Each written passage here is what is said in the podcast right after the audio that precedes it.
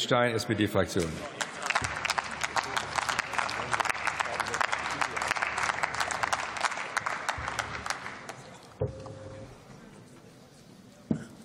Sehr geehrter Herr Präsident, liebe Kolleginnen und Kollegen! Da hat der Herr Ploss jetzt ja mal zum Schluss mal ein richtiges Feuerwerk gemacht, wie man richtig Planungsbeschleunigung kann.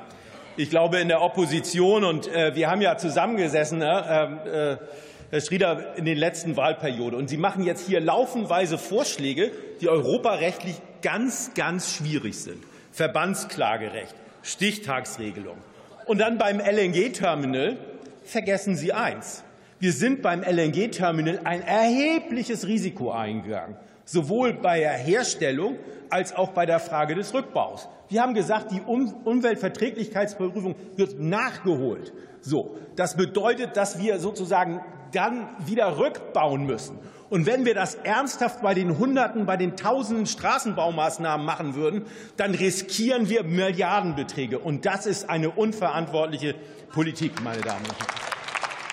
Und ich finde das auch unverantwortlich, wenn Sie sich jetzt hier herstellen als die Gralshüter der Wasserstraße, dass Sie da richtig was tun. Bei den letzten Haushaltsverhandlungen im Verkehrsausschuss, da stellt die Union doch glatt den Antrag, die Unterhaltungsbaggerung für die seewertigen Zufahrten zu streichen und das den Binnenwasserstraßen zur Verfügung zu stellen. Ich weiß nicht, ob das Ihre Hafensenatorin in Hamburg so besonders gut findet, dass Sie die Existenz des Hamburger Hafen gefährden.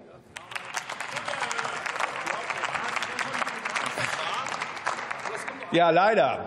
So. So, nun will ich mal sagen, ein Gesetz, wo ich in der letzten Wahlperiode auch dazu verhandelt habe das tolle Gesetz, das Maßnahmengesetz, Vorbereitungsgesetz. So, weil wir damals den Irrglauben aufgesessen haben und auch Sie, dass wir als Deutscher Bundestag die bessere Planfeststellungsbehörde sind. Da wurden dann im Koalitionsvertrag waren fünf Maßnahmen drin, dann wurden dann zwölf Maßnahmen genannt. Ich habe mir viel Kritik eingehören lassen, weil bei diesen Planungsbeschleunigungsmaßnahmen ist das ja immer so, wenn man eine Maßnahme nicht reinstellt, dann glauben die Bürgerinnen und Bürger, dass an gar keiner anderen Stellen mehr gebaut wird als in diesen Gesetzen. Und das ist falsch. So, und dann haben wir europarechtlich dort eine Bruchlandung gemacht. Und wir haben damals schon in den Anhörungen festgestellt, wenn wir denn diese komplexen Verfahren im Bundestag haben, abgesehen von den Mehrheitsbildungen, die nicht immer ganz einfach sind, haben wir dann natürlich auch noch das Problem, dass sich jeder Abgeordnete durch 20 Aktenordner fressen will. Und ganz ehrlich gesagt, wenn Sie jetzt schon bei 44 Seiten Probleme haben, dann werden Sie erst recht Probleme haben bei diesen Aktenordnern. Und ich will Ihnen mal sagen, die Gesetze sind für Planungsbeschleunigung das andere, aber wir brauchen da noch mehr Bausteine. Und wir sind diejenigen, die es anpacken. Und ich will Ihnen da mal ein paar Bausteine nennen die wir brauchen. Wir brauchen sicherlich gute Gesetze. Wir brauchen gute Planerinnen und Planer, die wirklich auch alles planen, und die brauchen dann auch manchmal etwas Zeit. Wir brauchen klare, realistische Priorisierung, denn es hilft nichts, wenn wir immer noch mehr, noch mehr und noch mehr Maßnahmen machen. Denn wir haben nur begrenzte Ausstattung an Personal.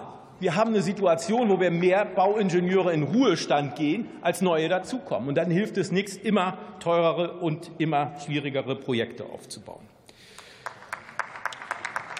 Und ich will Ihnen jetzt noch mal sagen, wie mit der Wasserstraße das jetzt so geht.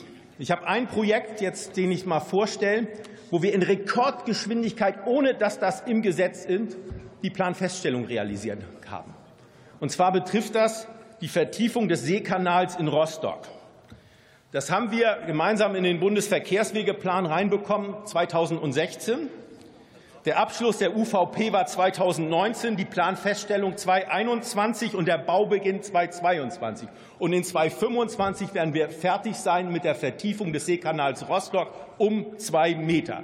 Die Kolleginnen und Kollegen von der Wasser- und Schifffahrtsverwaltung haben dort wirklich Großartiges geleistet. Wir haben gute Baufirmen, die das sicherstellen. Das ist auch für die Versorgung von Deutschland eine ganz entscheidende Herausforderung. Die gleichen Beispiele werden Sie finden am Nordostseekanal, wo die Planfeststellung nicht das Problem war, sondern der Bauablauf, der manchmal auch etwas komplexer ist. Zum Schluss wünsche ich mir, wir hatten ja auch nicht nur eine Beschleunigungskommission zum Thema ähm, Schiene, sondern auch zum Thema Mittelrhein. Und da zeigt sich, eine der zentralen Maßnahmen ist, dass wir die Mannschaft, das Team richtig gut an Bord haben. Und da fordere ich den Bundesverkehrsminister an, unterstützen Sie die Wasserstraßenschifffahrtsverwaltung, besetzen Sie diese Stellen bei diesem Teil wirklich gut. Wir können nicht nur mit halber Mannschaft volle Kraft vorausfahren, wir müssen mit voller Mannschaft richtig vorausfahren. Und das werden wir auch als Ampelkoalition schaffen. Vielen Dank. Herr Kollege Stein, herzlichen Dank. Damit schließe ich die Aussprache. Vor der Abstimmung teile ich Ihnen mit, dass mir mehrere Erklärungen zur Abstimmung nach 31 der Geschäftsordnung vorliegen.